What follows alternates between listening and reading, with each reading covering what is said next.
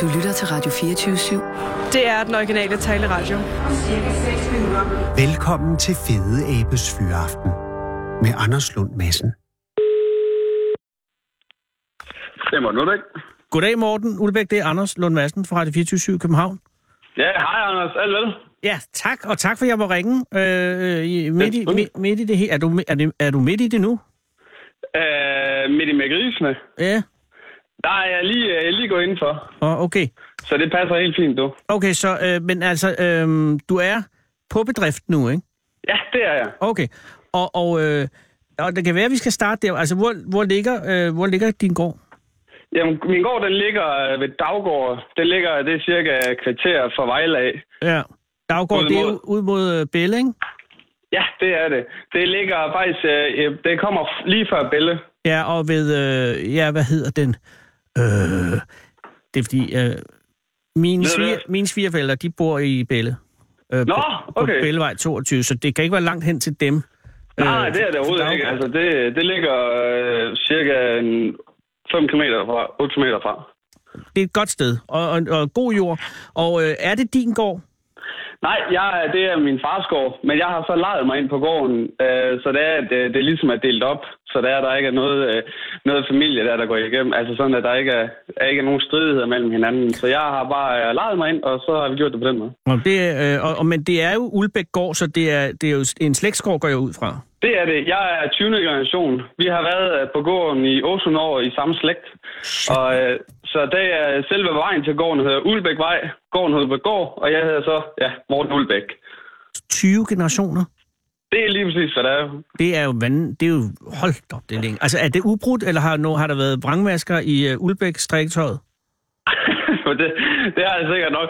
Hvad er det, med det dyder, så, øh, så er det rent slægt hele vejen igennem. Så det, har, det været, har det været... Er du så ældste søn i uh, Ulbæk-familien? Nej, jeg er den yngste. Jeg har en øh, ældre søster på 25, øh, som har arbejdet med heste. Ah, okay. Men, men, men øh, du er den ældste søn, kan man sige så. Ja, det er jeg i hvert fald. Også den eneste. Og også den eneste.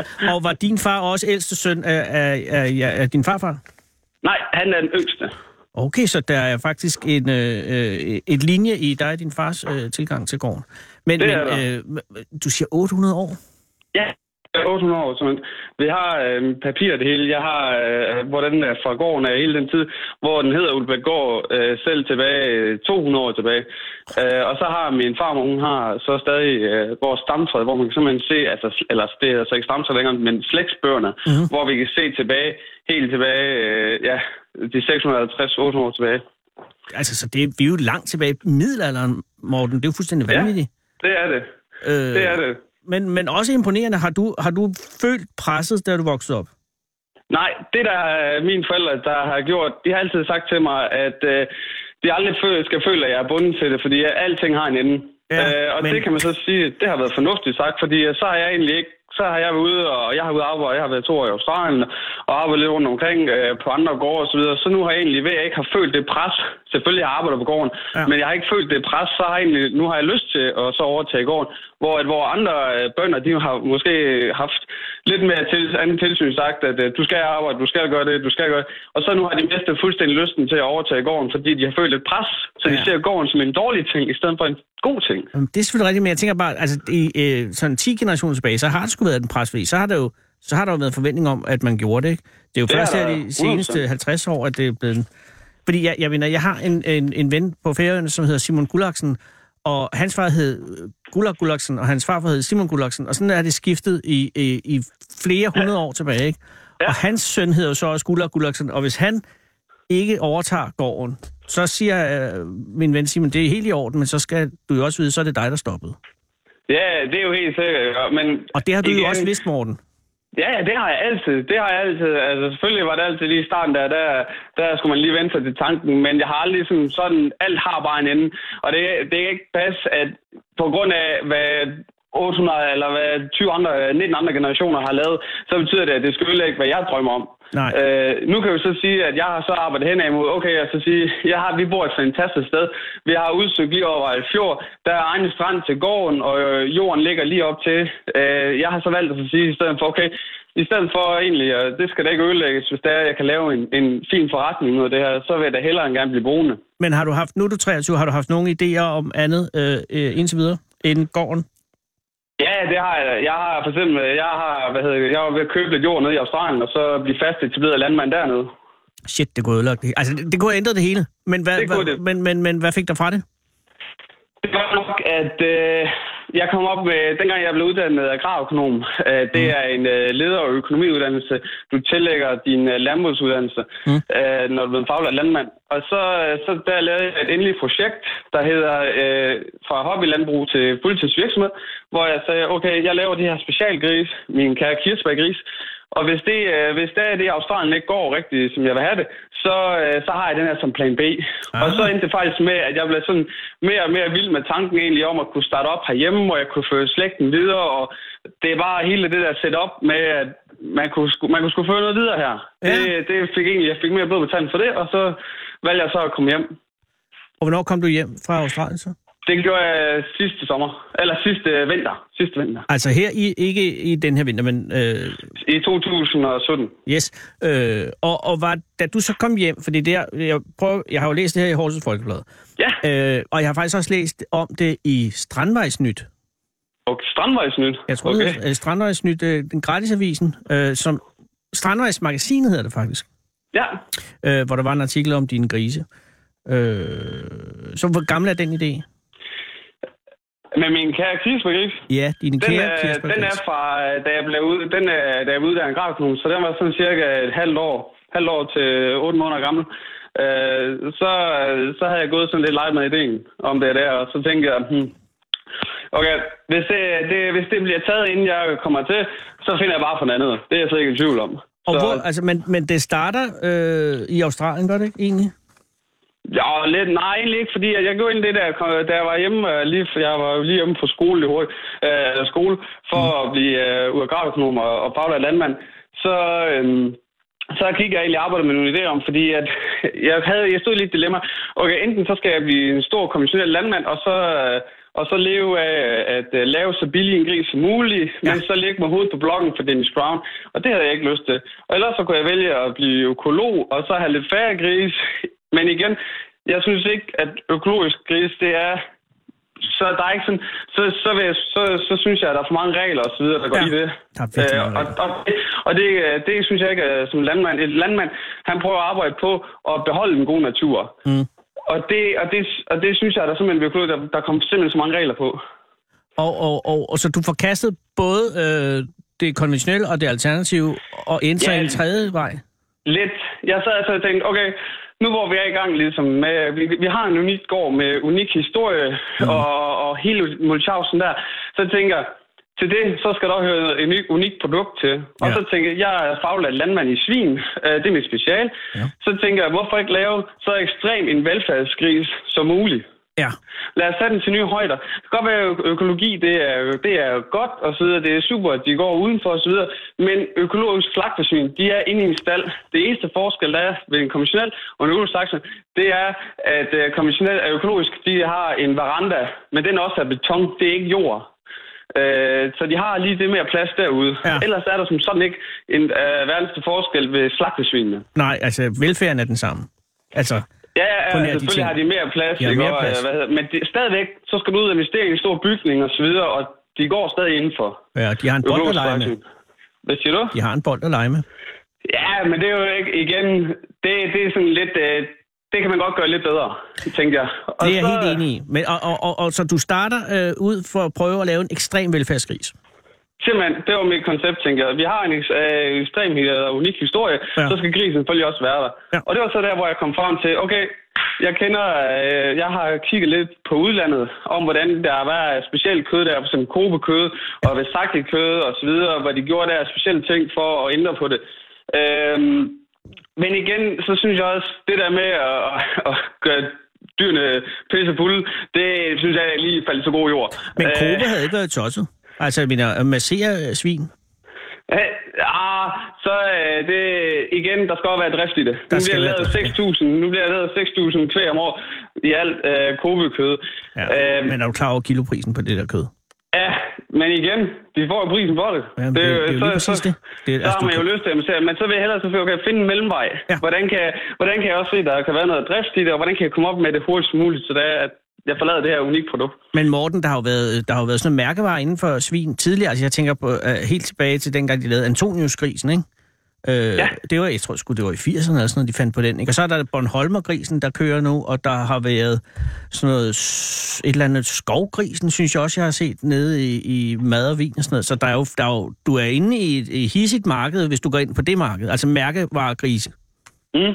Men det er også det, jeg går ud fra min. Den er, den er, det er også det, den skal jo kendetegnes ved. Ja. At det er en mærkevare, men at kødkvaliteten, den er også efter det. Ja, lige præcis.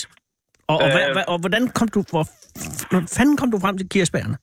Jamen, det var fordi, at så tænkte jeg, at øh, vi har på gården her, der har vi mange kirsebærtræer. Aha. Og jeg vil gerne have noget, der også symboliserer gården. Ja, fordi og vi har, ja, og vi, så, så tænker jeg nemlig, okay, jeg laver, det er, hvad, hvad er en kirsebærgris, en kirsebærgris. Men samtidig så skal det også gå i kødet, og jeg vil ikke bare lave et fugtprodukt, hvor jeg planter nogle kirsebærtræer, og så kan de få kirsebær to måneder om året. Nej. Så jeg, så jeg tænkte, okay, jeg ringer til dansk selskab, der hedder Fynbo, og så fik jeg øh, noget kirsebær, og så blandede jeg det op med sukker, fordi så får jeg den der, en lille, en lille gæringseffekt, Åh. som jeg gør, at, at, at det får lidt, lidt gæring på den måde. Åh, oh, er det alkohol? Nej, Du laver øh, nej, nej, nej. Ej, jamen, det kan godt være, at de står ja, ja, men det er så lille, så lille en del, at det ikke har nogen effekt på dem. Fair nok. Det er den, øh, jeg har snakket med en dyrlæge om det, simpelthen, vi skulle have, vi, jeg skulle være sikker på, at der ikke var noget, der skete der. Så det var simpelthen, han sagde simpelthen, at det er så lille en effektdel, at det ikke har nogen betydning. Ah, men øh, hvor meget får de øh, gærede kirsebær så i det daglige kost? De får øh, cirka på en gris levetid, det er nemmere at sige, Ja. en gris levetid på cirka fire måneder, der får de 45 liter kirsebær, Altså, blandet op med foder, selvfølgelig. Ja, det er klart. Og giver det, øh, hvad giver det resultat i grisen? Har du, har du haft lejlighed til at teste det endnu? Eller, eller er Ja, det, jeg har, jeg har, øh, folk har købt det og så videre, og jeg har også nogle øh, slagteklar det hele, men det øh, kødet bliver helt fantastisk. Det er mere rødt i det, og hvis du rører det, så bliver det mere sødt i det. Øh, og så er for eksempel ved, at det der også er anderledes, det er, at hvis normalt, hvis, hvis du har en gris indenfor, noget, mm. så giver du et ekstra proteinprodukt eller et andet kunstigt produkt. Det her, de grisene får ved mig, det er et ekstra naturprodukt. Ja. Det er ikke kunstigt fabrikfremstillet kirsebær. Det er simpelthen nogen, der kommer fra naturen, som jeg giver videre til dem, der går ud i naturen. Altså min kære gris. ja, men, og, og de får altså i løbet af levetid cirka 25 kirsebær. Øh, eller 45 liter. 45 liter. liter. Modtaget. Okay, ja, okay, for ellers så var det lidt småt. 45 liter kirsebær saft, vil man kunne sige. Altså let gæret. Ja. Let gæret, men ikke øh, alkoholiseret. Nej, det er det ikke. og, og, og har du øh, eksperimenteret med mængden af, af kirsebærsaft for at finde det, Det, rigtigt? Eller? det har været øh, lidt en kamp, fordi samtidig så i starten, der er jo ikke nogen andre, der har gjort det her Nej, overhovedet. nej, nej. Så er der jo ikke nogen manual på det, så jeg har sådan stille og roligt lige ført mig frem, og det der er så ved grisene, de er tilpasset sig lynhurtigt til tingene, hvilket er rigtig, rigtig dejligt. De Så jeg har stort set alt.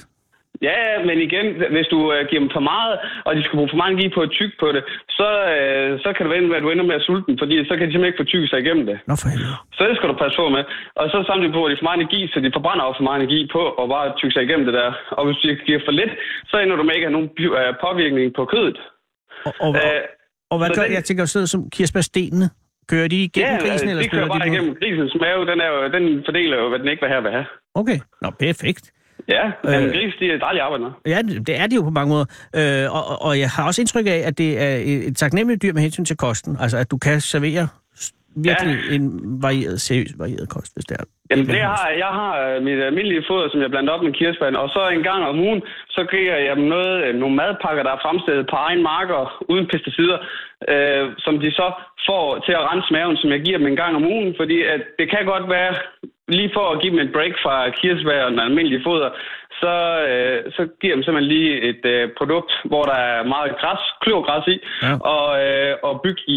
Og, hvad det gør, øh, og, og øh, det er altså græs og byg primært, som bare lige kører Ja. ind og, og, og renser grisen igennem en gang om ugen. Ja, så får de smidt det ud på deres marker, og så går de og så, og så spiser det i stedet for det andet. Det giver dem lige sådan en, en øh, anden øh, en rensning, kan man sige, igennem maven, hvor de ligesom får noget andet i stedet for det samme. Og nu siger du marker, så, så du har altså øh, svin ude på, øh, på fri... Øh, De, er, de har gået uden for hele deres liv. De har aldrig set en stald på noget som helst tidspunkt. Og øh, betyder det, at der er større øh, svind? Fordi det er jo det, øh, mange landmænd er meget nervøs for, at når grisen er udenfor, så, så dør der Ja. ofte øh, Det gør, men det er jo, altså så igen som landmand, så må du bare gøre, hvad du kan. Det, der er værst, det er, når de er små. Jeg har ikke mistet nogen, øh, når de vejer over 40, 30 kilo, så har jeg ikke mistet nogen. Nej. Fordi de hytter, jeg har købt, de er, de er meget de er isoleret hele vejen rundt om sig. Så det er, at de holder på varmen. Så den her hårde vinter, vi har haft, der har jeg egentlig bare øh, der har jeg skiftet mellem hytterne, så de har alle sammen været nødt til at gå ind i en hytte for at holde varmen. Ah. Og på den måde så reducerer dødeligheden, fordi de varmer hinanden. og det er en god idé. Ja, så de er også glade for det. Men, men Morten, er du tilfreds med din gris nu? Jeg er rigtig glad for min Men skal, øh, bliver den så der? Er det kirsebærgrisen? Eller har du tænkt dig at evaluere eller øh, forædle den yderligere? Det kommer an på, hvad forbrugeren vil have. Ja, er Jeg, er ikke, øh, jeg har lige nu, så har jeg en øh, stor køber. Han aftager faktisk alle mine grise. Han hedder Slagtehusene Gert Nielsen over på øh, Sjælland. Han, øh, han, øh, vi har et rigtig godt samarbejde, hvor det er, at øh, han ligesom holder en markedsanalyse omkring, hvordan det går og så videre, og hvad, hvad sælger og så videre. Øh, jeg har alt, jeg, det ved jeg også, jeg har altid en dialog. Jeg kender hans kunder, så jeg ved, hvem der køber min gris videre fra ham. Øh, og det er jo det, jeg synes, der er fedt ved at stadig have kundekontakten. Ja, men hvem, hvem er kunderne? Fordi kan jeg, hvor kan jeg købe øh, kirsebærgrisen, hvis jeg? Det kan for eksempel, øh, så kan du få det på en café i Horsens, der Nå. hedder Olivias, hvor de laver sådan flæskestegsburger. Oh. Eller, og hvis du gerne vil have en øh, hvad hedder, det, flæskesteg videre, Ja. så kan du tage i Smag Dansk i Vejle. Nå, men. Og hvis du er over på Sjælland, så kan Ja. du købe øh, en, der hedder Slagter Lundgaard. Han, øh, han, øh, han er den eneste slagter derovre, og her i Jylland, og han er simpelthen den eneste slagter, altså det er decideret slagter, øh, der tager min gris. ah, og hvor mange grise leverer du? Jamen, jeg, jeg leverer, nu er vi så ved at udvide nu her, så, så jeg begynder at levere til, jeg leverer jo alle mine grise til Gert Nielsen, og så sender han dem videre derfra. Ja. Øh, han tager cirka en 20 grise om ugen. Okay, så du laver øh, omkring oh, 20 gange 52. 1200 om året. Ja, tak. Det er, det er jo stadig en lille bedrift.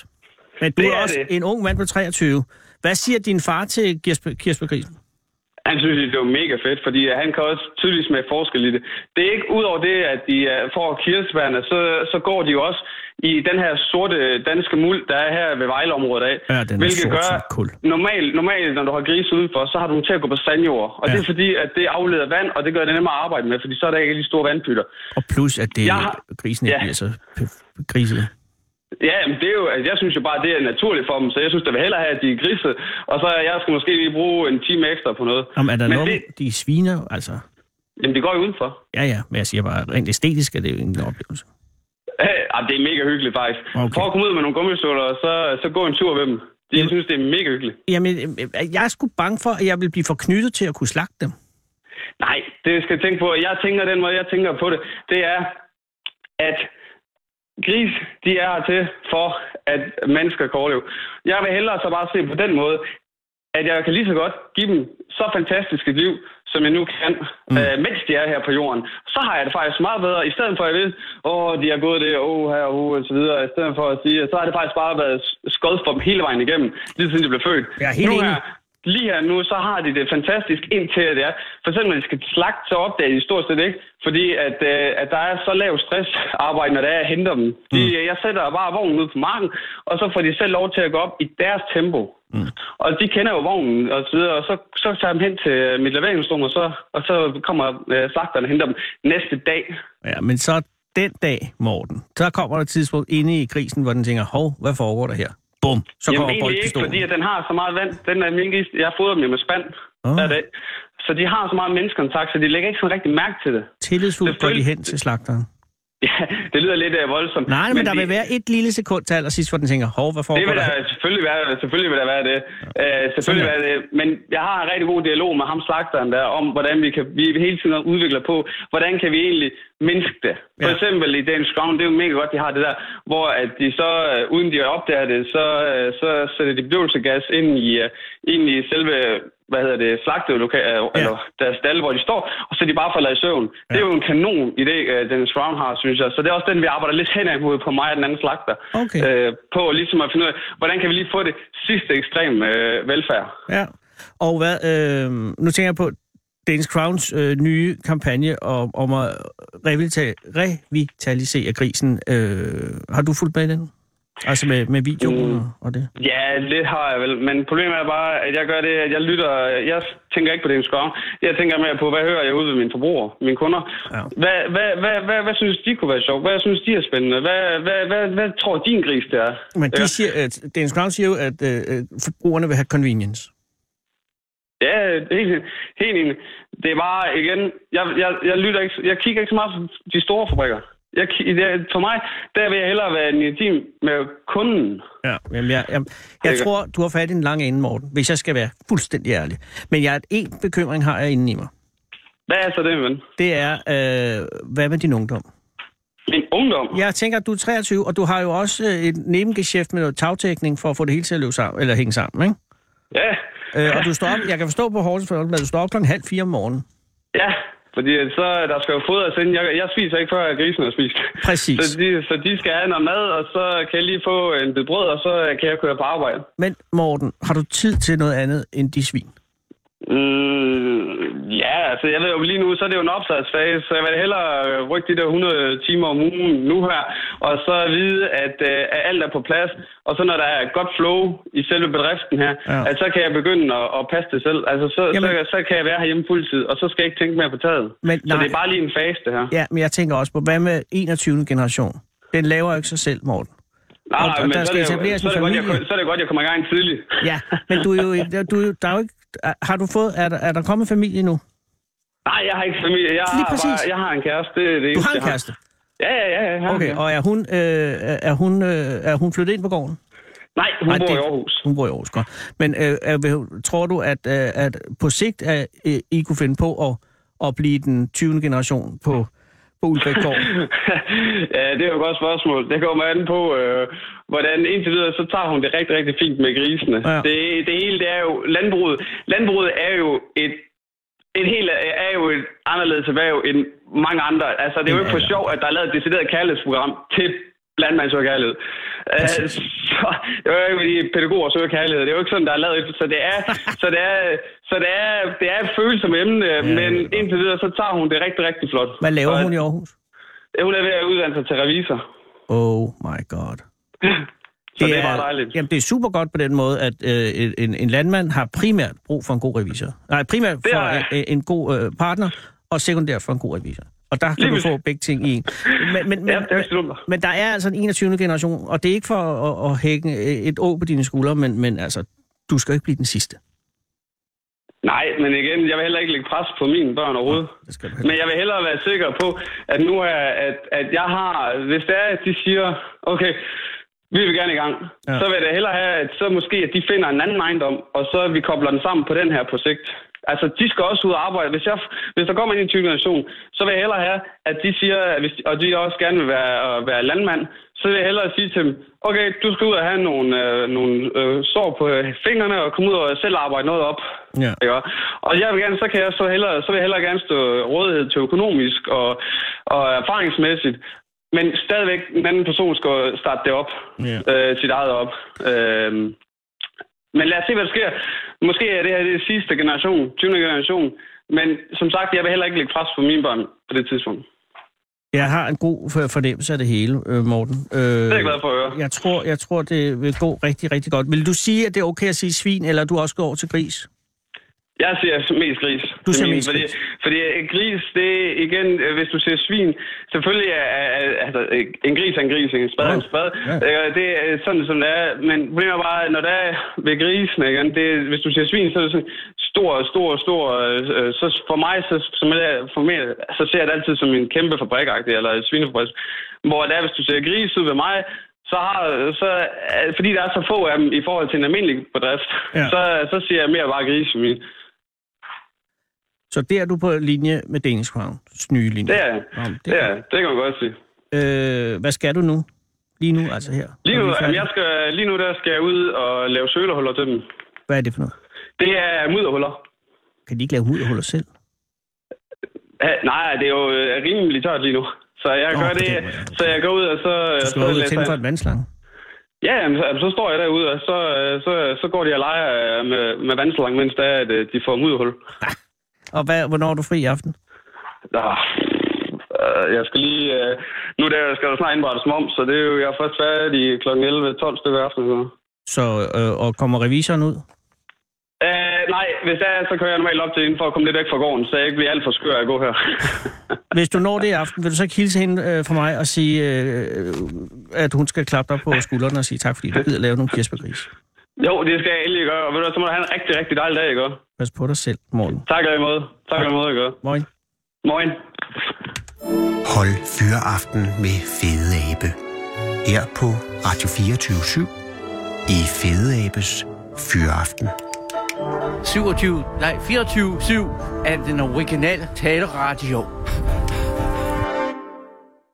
Jeg kan ikke lyve for dig, kære lytter. Det er, øh, øh, det jeg skal sige nu er lyv. Nej, det er det jo ikke. Det jeg siger lige nu er lyv. Kære lytter, det er i dag den 24. maj 2018. Fordi det er det ikke. Det her program er optaget i går. Den 23. Fordi at øh, jeg er i dette øjeblik, hvor du, kære lytter, sidder og forhåbentlig hører det her. Det kan også være, at det er bare tændt, og du sidder og siger, hold nu kæft. Øh, der er jeg i Hirtals. Øh, og derfor har jeg fået lov af ledelsen at optage. Det har vi, tror jeg, tænkt sig ikke, jeg har fået lov til. Men øh, vi, har, vi har lånt et studie, Sissel og jeg. Sara er på gaden for at finde manden på gaden. Øh, og det er derfor, at, at der kan jo være sket øh, ting fra i dag. Lige nu er klokken, øh, hvor jeg optager, 14.36. Og det kan jo være, at, øh, at russerne er kommet om aftenen, og så det, jeg siger nu, vil være mm, virkelig ved siden af det, det burde have været. Så Det er den, det forbehold, jeg er nødt til at tage. Og det beder jeg dig om at tilgive, kære lytter. Jeg er i Hirtals en højere tjeneste. Kære lytter, det er i dag, når du hører det her, den 24. maj 2018.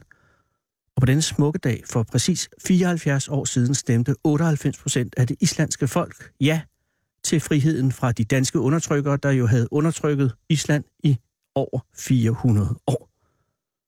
Og det er, hvad jeg kalder et kvalificeret flertal. Der har vel været omkring 1000 islændinge i alt, der stemte for stadig at høre under den danske konge, og der har sat med været stille øh, i krogen i Reykjavik, da Gudmundsson trådte ind den 25. maj 1944, og alle i stuen vidste, at han var en af dem, der havde stemt nej.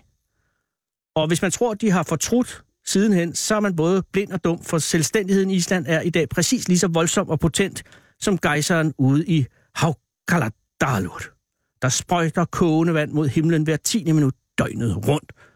Og jeg er så forbasket misundelig på Island, for de virkelig, fordi de virkelig vil være et land, og ikke bare daller rundt og putter dannebrugsflag i hundelortene, og for længst har glemt, hvorfor vi er os, og ikke bare alle mulige andre. Og forsvarsviljen er jo lige, fra, lige frem proportional, og selvom Island ikke teknisk set har en her, så siger jeg alligevel god fornøjelse med at erobre den ø, for du skal nedkæmpe hver eneste en af de 330.000 islændinge, før du har vundet Island, og du skal holde øje med dem og holde dem nede hele tiden, for de vil poppe op som arige trolde, og de vil aldrig give op, og de vil bare og det vil bare blive til en af de ting, som man simpelthen fortryder, at man var gået i gang med. Danmark, derimod, vi har jo ikke engang, vi er jo ikke engang et egentligt land længere. Vi er nærmere en slags diffust interessefællesskab, eller med lidt god vilje en akvarieklub med både ferskvands- og saltvandsakvarister blandt medlemmerne, og alle foragter dybest set de andre, og selvom alle principielt holder af fisk og akvakultur, så er det længe siden, at nogen i klubben har stillet sig op på et årsmøde og holdt en tale om det molekyle, de alle trods alt er fælles om. H2O-molekylet. Vandet for Huland. I Akvarieklubben Danmark hytter vi alle vores egen lille favoritgubbi Hassan, og der eksisterer ingen fælles sag, og derfor er der heller ingen glæde over at være dansk ud over, når talen falder på muligheden for at være noget andet, for så er alle nogenlunde enige om, at fisk er bedre end fugle. Men det er et negativt fællesskab, og det er grunden til, at ingen længere gider forsvare det her land. Og det blev smerteligt tydeligt i forgårs, da de danske og svenske forsvarsministre mødtes i København for at aftale et udbygget forsvarssamarbejde i Østersøen. Og der stod det for Danmark, den fra Venstre så notoriske forsvarsminister Claus Hjort Frederiksen, ved siden af den svenske storte socialdemokrat Peter Hultqvist. Og sikke en svensker. Hultqvist er uddannet journalist og har tjent sit land som værnepligtig i hele 56 dage, før han gav op og søgte om overflytning til civiltjeneste, hvor han så tilbragte resten af tiden inden for Kriminalforsorgen. Claus Hjort Frederiksen derimod, ja, han er 70 år gammel, og det eneste, jeg kan finde ud af om ham, er, at han blev jurist i 1972, efter han har arbejdet i Venstre uden afbrud lige siden. Og der står intet nogen steder om nogen karriere inden for vores væbnede styrker, og det kan kun betyde, at der ikke er nogen karriere inden for de væbnede styrker. Og det siger for mig at se alting om den sag. Vi gider simpelthen ikke. Nu vil regeringen så forøge forsvarsudgifterne en lille bitte smule hen over de næste mange år, således at vores forsvarsudgifter, som jo er de penge, vi som land er villige til at investere i at vedblive med at være et land, med Guds hjælp, vil stige fra det nuværende 1,1 til majestætiske 1,3 procent af bruttonationalproduktet. Hold da op! Sveriges forsvarsudgifter er til sammenligning ganske vist nede på 1 procent, men til gengæld er deres bruttonationalprodukt væsentligt større end vores, og så har de oven i købet deres eget helt nationale forsvarsindustri med våbenkæmper som Bofors, Saab og Husqvarna for bare at nævne et par stykker. Hvor vi jo stort set ikke kan bryste os andet end Therma over i Lystrup, lidt uden for Aarhus. Og så har de brosyren. På mandag eller tirsdag får samtlige svenske husstande brosyren ind af deres brevsprækker. Og der er 4,7 millioner husstande i Sverige, og svenskerne er grundige folk, så jeg er overbevist om, at de får den alle sammen. Jeg sidder med den i hånden her, for man kan faktisk se den allerede nu inde på nettet. Vigtig information til Sveriges indvånere. Altså vigtig information til Sveriges indbyggere, står der på forsiden øverst, og så nede under om krisen eller kriget kommer. Og så er der ellers 18 tæt skrevne og rigt illustrerede sider om, sider om, hvad svenskeren skal gøre, hvis krigen eller krisen kommer. Og det er der alt sammen. Hvad er en krise, og hvordan skal svenskeren forholde sig, hvis den kommer? Hvad er en krig, og hvad skal svenskeren gøre, hvis den kommer? Hvad skal købes ind for at være på den sikre side, hvis krisen eller krigen kommer? Og her er det måske et meget godt sted lige at starte. Jeg har egentlig planlagt at gennemgå hele brochuren, for der er jo sådan, og det kan jeg skal sige, at man ikke i Danmark siden 1964 har givet udsende en brochure til os, om hvad vi skal gøre, hvis krigen eller krisen kommer. Det er vel noget med, at det helt øh, vildt kan svinge sig op til, at man siger, øh, og det er en gang om året, første øh, onsdag i, i maj, øh, så hyler øh, sirenerne, og så skal man øh, ø, øve sig i, og hvad er det, man skal, hvis sirenerne hører? Ja, gå ind og, og tænd for øh, TV2, eller det, det er, det er det. Og så sørg for, så er nogen, de gamle af jer skal huske, at man skal sørge for at have nogle batterier til øh, en transistor, øh, og så gå ned i kælderen eller et eller andet. Og det er ikke engang længere det, man skal, fordi det er sendt her for nylig i Beredskabsstyrelsens nye øh, beredskabsmeddelelse, som jo ikke er offentliggjort andet end til en snæv kreds, øh, er interesseret, øh, lavet om til, at man skal sørge for at have en powerbank. Det er der. Det er det. Det er det, man, det er det, man i Danmark ligesom vurderer, at befolkningen skal vide. Sørg for at have der en powerbank. Der er ikke engang nævnt noget om, at den powerbank skal være lavet op. I Sverige, kan jeg sige, der har man en brochure nu, som man får på mandag, hvor der er en meget nøje gennem, gennemgang af, hvad man skal gøre, hvis nu det hele brænder af helvede til. Og øh, det starter sådan her. Hvad skulle du gøre, om din hverdag vendes op og ned? Altså, hvad skal du gøre, hvis din hverdag vendes op og ned? Allerede et godt spørgsmål, og et spørgsmål, man bør stille sig selv. Så fortsætter de, en kris kan gøre, at samhället ikke fungerer, som at vi er vana vid. Altså, en krise kan gøre, at samfundet ikke fungerer, som vi er vant til. Et forandret klima kan gøre, øh, at oversvømninger og skogsbrænder bliver vanligere. Hændelser i omverdenen kan give brist på visse livsmiddel. Altså, at der kan komme oversvømmelser, skovbrænde, og der også kan komme mangel på visse fødevarer. Størninger i vink, og det er vigtigt her, størninger i vigtige IT-systemer kan påvirke alle forkørninger. Altså, der kan hackes noget. Eller bare en kort tid kan hverdagen blive besværlig. Og så kommer en redselsliste af ting, som man i Sverige vurderer, at befolkningen skal være opmærksom på, men som vi her i Danmark siger, øh, gå hen og tage et skrabelod og, og, og, og se noget, spille noget mm, Candy Crush. Men i Sverige siger man, varmen forsvinder, altså varmen forsvinder, det bliver svært at lave og opbevare mad, mad og andre varer kan tager slut i affæren, altså der kan simpelthen holde op, hold nu fast, kære dansker, det, der kan holde op med at være varer i butikkerne. Der kommer inget vatten i kranen eller toiletten. Der vil ikke være vand i hanerne eller i toilettet. Det går ind, der er tanker. Man kan ikke få benzin. Betalkort og bankomater fungerer ikke. Mobilnet og internet fungerer. Hallo! Internettet fungerer ikke længere. Kollektiv trafik og andre transporter, altså andre transportmidler, står stille, og det bliver svært at få fat i lægemidler og medicinsk udrustning. Og så siger man nedunder fra svensk øh, myndigheders side, tænk igennem, hvordan du og personer i din nærhed kan klare en situation, når samfundets normale service og tjenester ikke fungerer som sædvanligt. Det her er en seddel, man egentlig skulle læse hver eneste morgen, man står op. Så har man nogle meget smukke illustrationer, og det kan jeg godt Og det er jo også en svensk brochure, hvor man har sørget for, at der også er mange nysvenskere med i kriseberedskabet, så at man ikke bare ekskluderer folk. Øh, der kommer en ret lang, og måske også lidt tør, noget om øh, ens egen personlige kriseberedskab, og så er der et spændende øh, lille, øh, kan man sige, detur til øh, øh, det, man har valgt at kalde falsk information, altså fake news, og den hedder Vær vaksam mod falsk information, altså vær opmærksom og forsigtig. Stater og organisationer anvender allerede i dag vildledende information for at forsøge at påvirke vores vurderinger og hvordan vi agerer. Op, eller Øh, midlet kan være, eller øh, for, øh, det syftet kan være at mindske vores modstandskraft og forsvarsvilje. Altså, ja, det kan ikke. Og det bedste øh, beskyttelse mod falsk information og fjendtlig propaganda er at være kildekritisk, siger man så.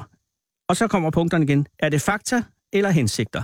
Hvad er formålet med informationen? Hvem er afsenderen? Er kilden troværdig? Findes informationen noget et andet sted? Og er informationen ny eller gammel? Og hvorfor findes den lige præcis nu? Og de gode råd fra Sveriges side er, søg information. Du kan modvirke propaganda og falsk information med at være veloplyst. Tro ikke på rygter. Anvend flere troværdige kilder for at se, om informationen stemmer. Og endelig, spred ikke rygter. Hvorfor får vi ikke de her ting at vide? Så er der en lang og lidt nedslående øh, ting, eller liste af ting, man skal gøre, hvis der er terrorangreb. Og så har man, synes jeg måske, en lidt selvforhærligende øh, passage omkring svensk øh, forsvar. Det er jo således, at Sverige har indført det, der hedder totalforsvar, og det betyder, at alle svenskere mellem 16 og 70 år tilfælde af krise kan blive kommanderet til lidt af hvert. Og det er noget, man i Danmark jo har valgt at være noget mere frivilligt baseret. Der er jo en værnepligt, men det er ikke helt seriøs. Og så har vi jo vores skønne hjem, hjemmeværn. Der har man i Sverige altså alle mellem 16 og 70 ud til særlige steder, hvis øh, lorten rammer ventilatoren. Og så er min yndlingsside tips for dit hjemmeberedskab. Og den vil jeg altså simpelthen, nu ved jeg godt, vi kan ikke nå mere af det her, men jeg vil bare lige gennemgå den her som den aller sidste. Kære lytter, har du en eller anden øh, seddel, så skriv det ned, eller skriv det for helvede på din smartphone, du sidder lige og kigger på. den. Øh, det her er, hvad du skal sørge for at have, hvis det er, at det begynder at være mærkeligt udenfor. Hvis du pludselig ser folk, at i stedet for at køre i biler, går ud på øh, øh, kørebanen og råber til hinanden, så noget der, hvis der lige pludselig ikke er noget internet i din telefon, så er de her ting, du skulle have skaffet.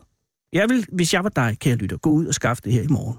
Fordi det er nu, at de er til at købe, og det kan godt gå hen og blive meget dyrt, meget hurtigt. Svenskerne skriver, Tips for din hjemberedskab, altså tips til dit hjemberedskab. Forudsætninger og behov ser forskellige ud, eksempelvis om du bor på land eller i by, i hus eller i lejlighed. Men anvend det, som, du, øh, passer, som passer bedst til dig og dine kære. Gå gerne sammen øh, om visse øh, ting og lån af hinanden. Det sidste vil jeg måske ikke helt forlade mig på, hvis der er, der er en krise, og man så vil ind til naboen og låne. Så tror jeg måske, det er meget godt at have købt det for. Men det er jo mad. Det er vigtigt at have ekstra mad hjemme, øh, det giver tilstrækkelig, som giver tilstrækkelig med energi. Anvend øh, holdbar mad, som kan, tillades, som kan tilberedes hurtigt, og som kræver lidt mængde vand, eller som kan spises uden at skulle tilberedes. Og listen, som øh, jeg vil bede dig om at bare lige noteret ned, er kartoffel, kål, gulerødder, æg, brød med lang holdbarhed, for eksempel tortilla, hårdt brød, kiks, eller skorpe, skorper. Det er jo de her svenske ting, man putter kaviar på. Øh, myg, mygost, det er så blødost. Messesmør, det er sådan noget slags virkelig mystisk svensk blandingsprodukt. Og andre typer pålæg på tube. Og det her er primært øh, osteprodukter. Jeg har selv en stor glæde over for Kalles Kaviar, øh, som jo er en sukkerblanding med noget torskovn i. Øh, men den skal køles, og det bliver der nok ikke rigtig mulighed for at gøre, når strømmen er gået. Så skal du sørge for at have havredryk, havredrik, sojadrik og tørmælkspulver. Det tror jeg måske, de har diskuteret længe, fordi der har været nogle af dem, som ikke er så glade for, for mælkeprodukter, som har fået havredryk, havredrikke og søjedrikke på listen. Så er der madolie og hårdost, hurtigpasta, ris, gryn og kartoffelmospulver, færdigkogte linser, bønner, grøntsager og hummus på dåse. Flåede tomater til for eksempel at koge pasta i. Konserves med kødfars, kødfarssauce, det er det, vi kalder for kødsovs, makrel, og det er altså makrel tomat, sardiner, ravioli, min absolute favorit. Og endnu, eller sige, endelig kommer den til ære og værdighed, det her vidunderlige produkt, øh, ravioli på dåse, øh, som jo kan holde, og det øh, ved jeg, for jeg har lige købt ind i lørdags, øh, kan holde sig i seks år. Øh, og mm, den bliver faktisk ikke bedre af at blive varmet. Den er lige som den skal være ud af dåsen, som man siger. Øh, men altså, officielt svensk rådgivning i krise, køb ravioli på dåse. Lakseboller, det vil jeg måske undergå, kogt kød og supper. Og så er der frugtcreme, det er fordi, du kan sgu ikke have en svensk krise uden noget frugtcreme, marmelade og syltetøj. Så er der øh, selvfølgelig blåbær og, øh, hvad hedder det, hybensuppe, det også, og juice, og, eller en anden drak, dryk, drik, som kan holde sig i rumstemperatur. Så kaffe, te, chokolade, energibar, honning, honning, mandler, nødder, nødsmør og frø. Og gå ud på, ud for, at det er sådan nogle frøer. Ikke frøer, men frø. Og så vand. Rent drikkevand er livsnødvendigt. Regn med mindst 3 liter per voksen per døgn. Og det kan jeg sige, øh, tyskerne, altså vi er jo omtrent det eneste land i Europa, som ikke har udgivet en øh, beredskabsbrochure øh, siden den kolde krig. I Tyskland udgav de deres seneste i 2016, og her anbefaler man altså 2 liter per mand per døgn. Der er svenskerne op i 3 liter. Så vi ligger et eller andet sted derimellem. Om du er usikker på kvaliteten, så behøves du at koge vandet. Ja, det vil sige altså, du, ja, det er altid godt. Men hvad vil du koge det med, hvis ikke der er noget at koge? Og her kommer det ind. Øh, hvis toilettet ikke fungerer, så skal du tage kraftige plastikposer eller plastiksække og placere i toiletkummen. En god håndhygiejne er vigtig for at undgå smitte. Ja, det er ligesom at bo på Østgrønland. Så skal du sørge for at have flasker, øh, øh, spande med låg, petflasker til at fryse vand i, og petflasker, jeg går ud fra, at det er sådan nogle, man kan suge af, øh, så for ikke at fylde dem helt op, fordi så sprækker flasken. Hvad skal, ja, okay. Mineralvand, dunke, gerne med, øh, øh med, to, med tappe, øh, tappetud, øh, til at hente vand i, og så skal du også have en, nogle rene dunker fyldt med vand i reserve. De skal stå mørkt og køligt. Og så er det varme. Hvis ilden forsvinder under en kold årstid, så kommer øh, huset hurtigt til at blive meget koldt, står der. Samle, der øh, samle jer i et rum. I et rum hæng øh, tæpper for vinduet. Dæk gulvet med øh, tæpper og byg en køje under et bord for at holde varmen. Hold da op, det bliver hyggeligt. Tænk på brandfaren. Sluk alle lys og alternative øh, øh varmekilder, inden du falder i søvn. Og øh, luft øh, regelmæssigt ud for at få ilt ind. Og så skal du huske at samle et uldtæppe, vand, varme og øh, behagelige yderklæder, øh, vanter, møsser, hatte øh, og øh, hals... Øh, øh, øh, ja, hvad hedder det? Jeg kan simpelthen ikke huske, hvad hedder, hvad hedder sådan man putter rundt om halsen, når man fryser? Halserklæde, tak skal du have. Øh, og filttæpper, liggeunderlag, soveposer, sterinlys, varmelys, tændstikker og, eller øh, brandstater, det er sådan en til at tænde ild med, alternative varmekilder, for eksempel en gasølværmer eller fotogen drivende element. Lad være at købe det. I øvrigt så skal du også sørge for at skaffe dig et spritkøkken og øh, noget brænde, en lommelygte, en pandelygte og en masse batterier. Og så skal du sørge for at have en, en radio, en bilradio, skal du nok også have en bil, øh, og du skal have en papirsliste med de vigtige telefonnumre, ekstra batterier og en powerbank, der har vi den. Det, der, den er lige her og så en lader til mobiltelefonen, som du kan bruge i bilen. Så jeg vil også sige, at man skal også have en bil. Så skal du have kontanter i mindre sædler. Det er selvfølgelig fordi, at alt øh, dankort, det går fuck lige så snart der ikke er noget strøm, lige så snart der ikke er noget internet. Og så er det kontanter. Og efter kontanter, så skal du have guld. Så det vil jeg også lige øh, tilføje. Sørg for at få noget guld. Og så skal der husapotek og ekstra medicin, vådservietter, håndsprit, blæer og tamponer, det er jeg nødt til at sige. Øh, udskrift øh, er på papir af for eksempel forsikringsbrev, bankopgift eller oplysninger og registreringsbevis. Og endelig benzin i tanken. Der har vi det. Øh, jeg håber, det er noteret ned. Øh, det er desværre ikke en brochure, vi får her i Danmark. Jeg kan sige, at jeg er kun nået til side 11 nu. Jeg vil lige til allersidst, øh, og til også som en kontrast til den holdning, vi har til det her landet, øh, citere siden øh, om Sverige angribes, kræves der modstandskraft, hedder det i overskriften. Og så siger de, vi skal kunne stå imod forskellige slags angreb mod vort land. Allerede i dag sker der angreb mod vigtige IT-systemer, og der forsøges at påvirke os med falsk information. Vi kan også påvirkes af konflikter i nærområdet, og mulige angreb kan være, og så kommer der en lang liste af cyberattacks og sabotage og terrorister osv., og en i militærangreb. Og så skriver de til allersidst ud, indkranset i en smuk, smuk rød farve om Sverige. Og det er over et billede, hvor der er nogle soldater, der er ved at skyde mod nogle fly, kan jeg sige, en lille tegning.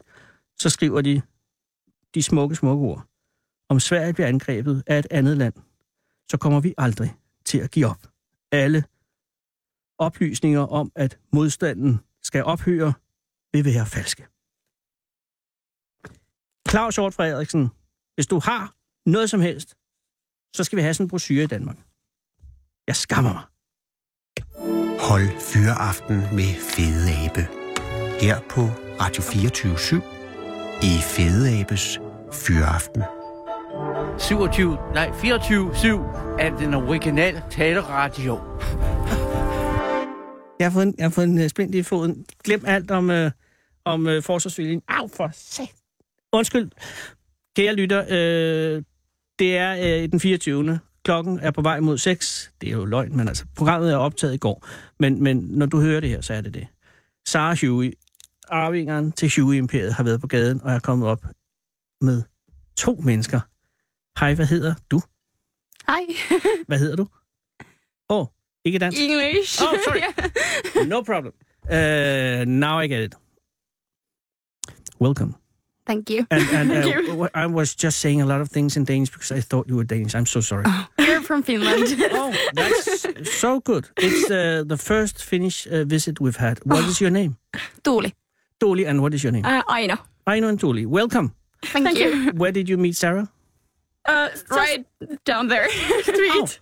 Cool. And and uh, um, uh, where were you going? Eating to the city. Ah, so you are here in Copenhagen to eat? Pretty much, yes. No. And and uh, how long have you been here? Few days. We came on Monday Ah, and uh, how long are you going to stay? till tomorrow night. And w- has there been any purpose of the visit beyond no, uh, just eating? just relaxing and eating.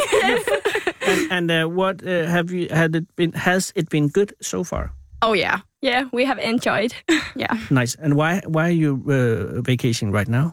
Aren't you supposed to be in school? No, no. I just graduated, and my graduation party are next weekend, and kind of have holiday right now. Yeah. Mm. And my my job starts on next Tuesday, so I'm on vacation. Why did you decide Copenhagen? Um, it, Was It it, was- random? Yeah, a little bit of random. Have it you- was cheap, cheap enough It for was- How much is it uh, to go from Helsinki? Is it from Helsinki? Yes, yes. Okay. So how much did it cost to go from here to there? That's to? Uh, something like ye- 80 euros, Two ways or well, two ways. Wow, that's here and really yeah, cheap. Yeah, Yes. And have you been here before? no, No. first time. And uh, how uh, are we doing? Pretty good. Thank you. Because uh, uh, I've just because uh, we have had I was just talking in Danish about uh, the new defense uh, brochure that they are dealing out in all Sweden next week, and and uh, there's a lot of uh, will to defend themselves in Sweden, and I know there is in Finland too, but in Denmark we do not have that. okay. So that's uh, with that. Have you any uh, brochures in Finland about how to deal with an aggressor from outside? Do you get them sometimes? Um, not that I know. Oh damn! Sorry. No, don't be sorry. But um, so you're going to stay here until tomorrow, Yes. and and uh, and you have had good experiences. Yes. uh, Oh, really? Yes. Yeah. What have you been doing? We took some graduation pictures and just Walked around, wandered, chilled. Where are you living? Just um around the corner. Yeah. Hotel named Cabin, Cabin. something. yeah, Yep. cabin. I think it's cabin. And uh, and when you're going home, then you're going to your graduation party. Uh, yeah. yes. Yeah. Is that a big deal? No. What uh, did For you me, no. no. But what did you graduate uh, Uh, from? from It's like an upper secondary school, not high school, but a little bit kind of. yeah. yeah, kind of. And and uh, and your work what's that going to be? My work. Yeah. I'm gonna work for a mobile phone company, so it's gonna be just a su- summer job for Okay. me. Yeah. And and uh, and then then what? Then I'm well. I just applied to university, so I will know at the end of June if I got in into it. So As, and uh, for doing what? Studying um, what? education or teaching special education for like for What kind of- children. what kind of children? Tiny, Tiny children, Yeah, like physically tiny. maybe yeah, both. And and what what about you? I also applied to university, but I don't know. Uh, I had have a kind of feeling that I'm not getting in, so I might move away where I live right now and work. Where are you, are you living in Helsinki now? No, You're living in where? much smaller place. Um, um, in north, Hmm, so very much north. uh, 400 kilometers. That is a lot. Yeah. And there's uh, not much people living in the north part of Finland. I know. Yeah, Yeah. Not, not too many. Are you also from from there? I'm from there, but right now I'm living in the middle of Finland. Ah. I moved away from my home. so you but you knew each other from there. Yeah, yeah. Okay. And what's the name of the town? Seinäjoki. Seinäjoki. Yes. And um, what's wrong with that town? Is there anything wrong with it? Uh, it's super tiny. yeah. Everybody knows each other, and Yeah. But that could be nice also. yeah, well, it could. Yes, It's it could and it is. yeah. But you're still there. Yes. Yes. And uh, you want to get away. Yes. You can, you can say it here because they're not going to hear it. But are you living with your parents uh, still? Yes. Oh, is it hard to get somewhere to live in Finland? So is it hard to afford it, or is it like here, rest of Scandinavia? I think it's not hard, but it's expensive. Yes. Yeah, but you got out. Yeah, I got out. Thanks God. And how did you get out? um, my boyfriend moved to the different city, so I just followed him. Nice. How old are you? I'm 21. Twenty-one. So, uh, so you've been living from away from home for how long? Um, not too long, like six months. Ah, right now. okay. So yeah. it's still real. yeah, yeah. And you're uh, how old are you? Uh, 20. Twenty. So you're still dreaming of doing what she's done. Yes. Yeah. and but do you have the boyfriend to do it with? No. See, that's where you you lack the boyfriend. yes. I need a boyfriend. she took the last boyfriend in Sicilian. But but but how do you could any of you think of moving back one time to Yeah, I could. I could, but not at this point of my life. Yes. Maybe later. It's nice town for like family living and Mm. all that. could you also imagine you moving back? Maybe someday. But- Maybe someday. You, uh, you're talking like you don't think you're gonna do it. but that's okay. As I, as far as I know her, she's not gonna move there. But it's really because the, the small towns in, in Finland and the small towns in the northern part of, of part of Sweden are really different from the rest of the the all the countries. oh yeah, Yeah. Yep. So it's hard to imagine how different it really is. it is. This is like a big city for Yes. us, like a whole new world. yeah. Oh yeah, all the cars. But but uh, now you're going back. Yes. Uh, to to party and to study. Yeah. And uh, could you imagine any time moving uh, to another country, to Denmark, for instance? Yes. oh yeah, I could. Could you? Yes. I have much. dreamed about it. Yeah, I have lived in USA for for one year. so- Okay. Where did you live? Uh, Minnesota. And and was that cool? Was it nice? Yeah, I loved it. Yeah, it was different. Yeah. Yeah, I was exchange student, so You've not done that yet. No. No, you haven't done it. Now it's too late. maybe someday. yeah. Uh, but but uh, but you could imagine that doing that too. I mean, moving to another country. Yes, totally. But isn't Finland a wonderful country? Oh yeah. Yeah. it is beautiful, very beautiful. But what about the the people? How how? I you- think we are at, at the first we are quiet and a little bit like shy, maybe. Yeah. But I think Finnish are very friendly and Yes. like welcoming. Oh, nu er klokken 18. Du lytter til Radio 24 /7.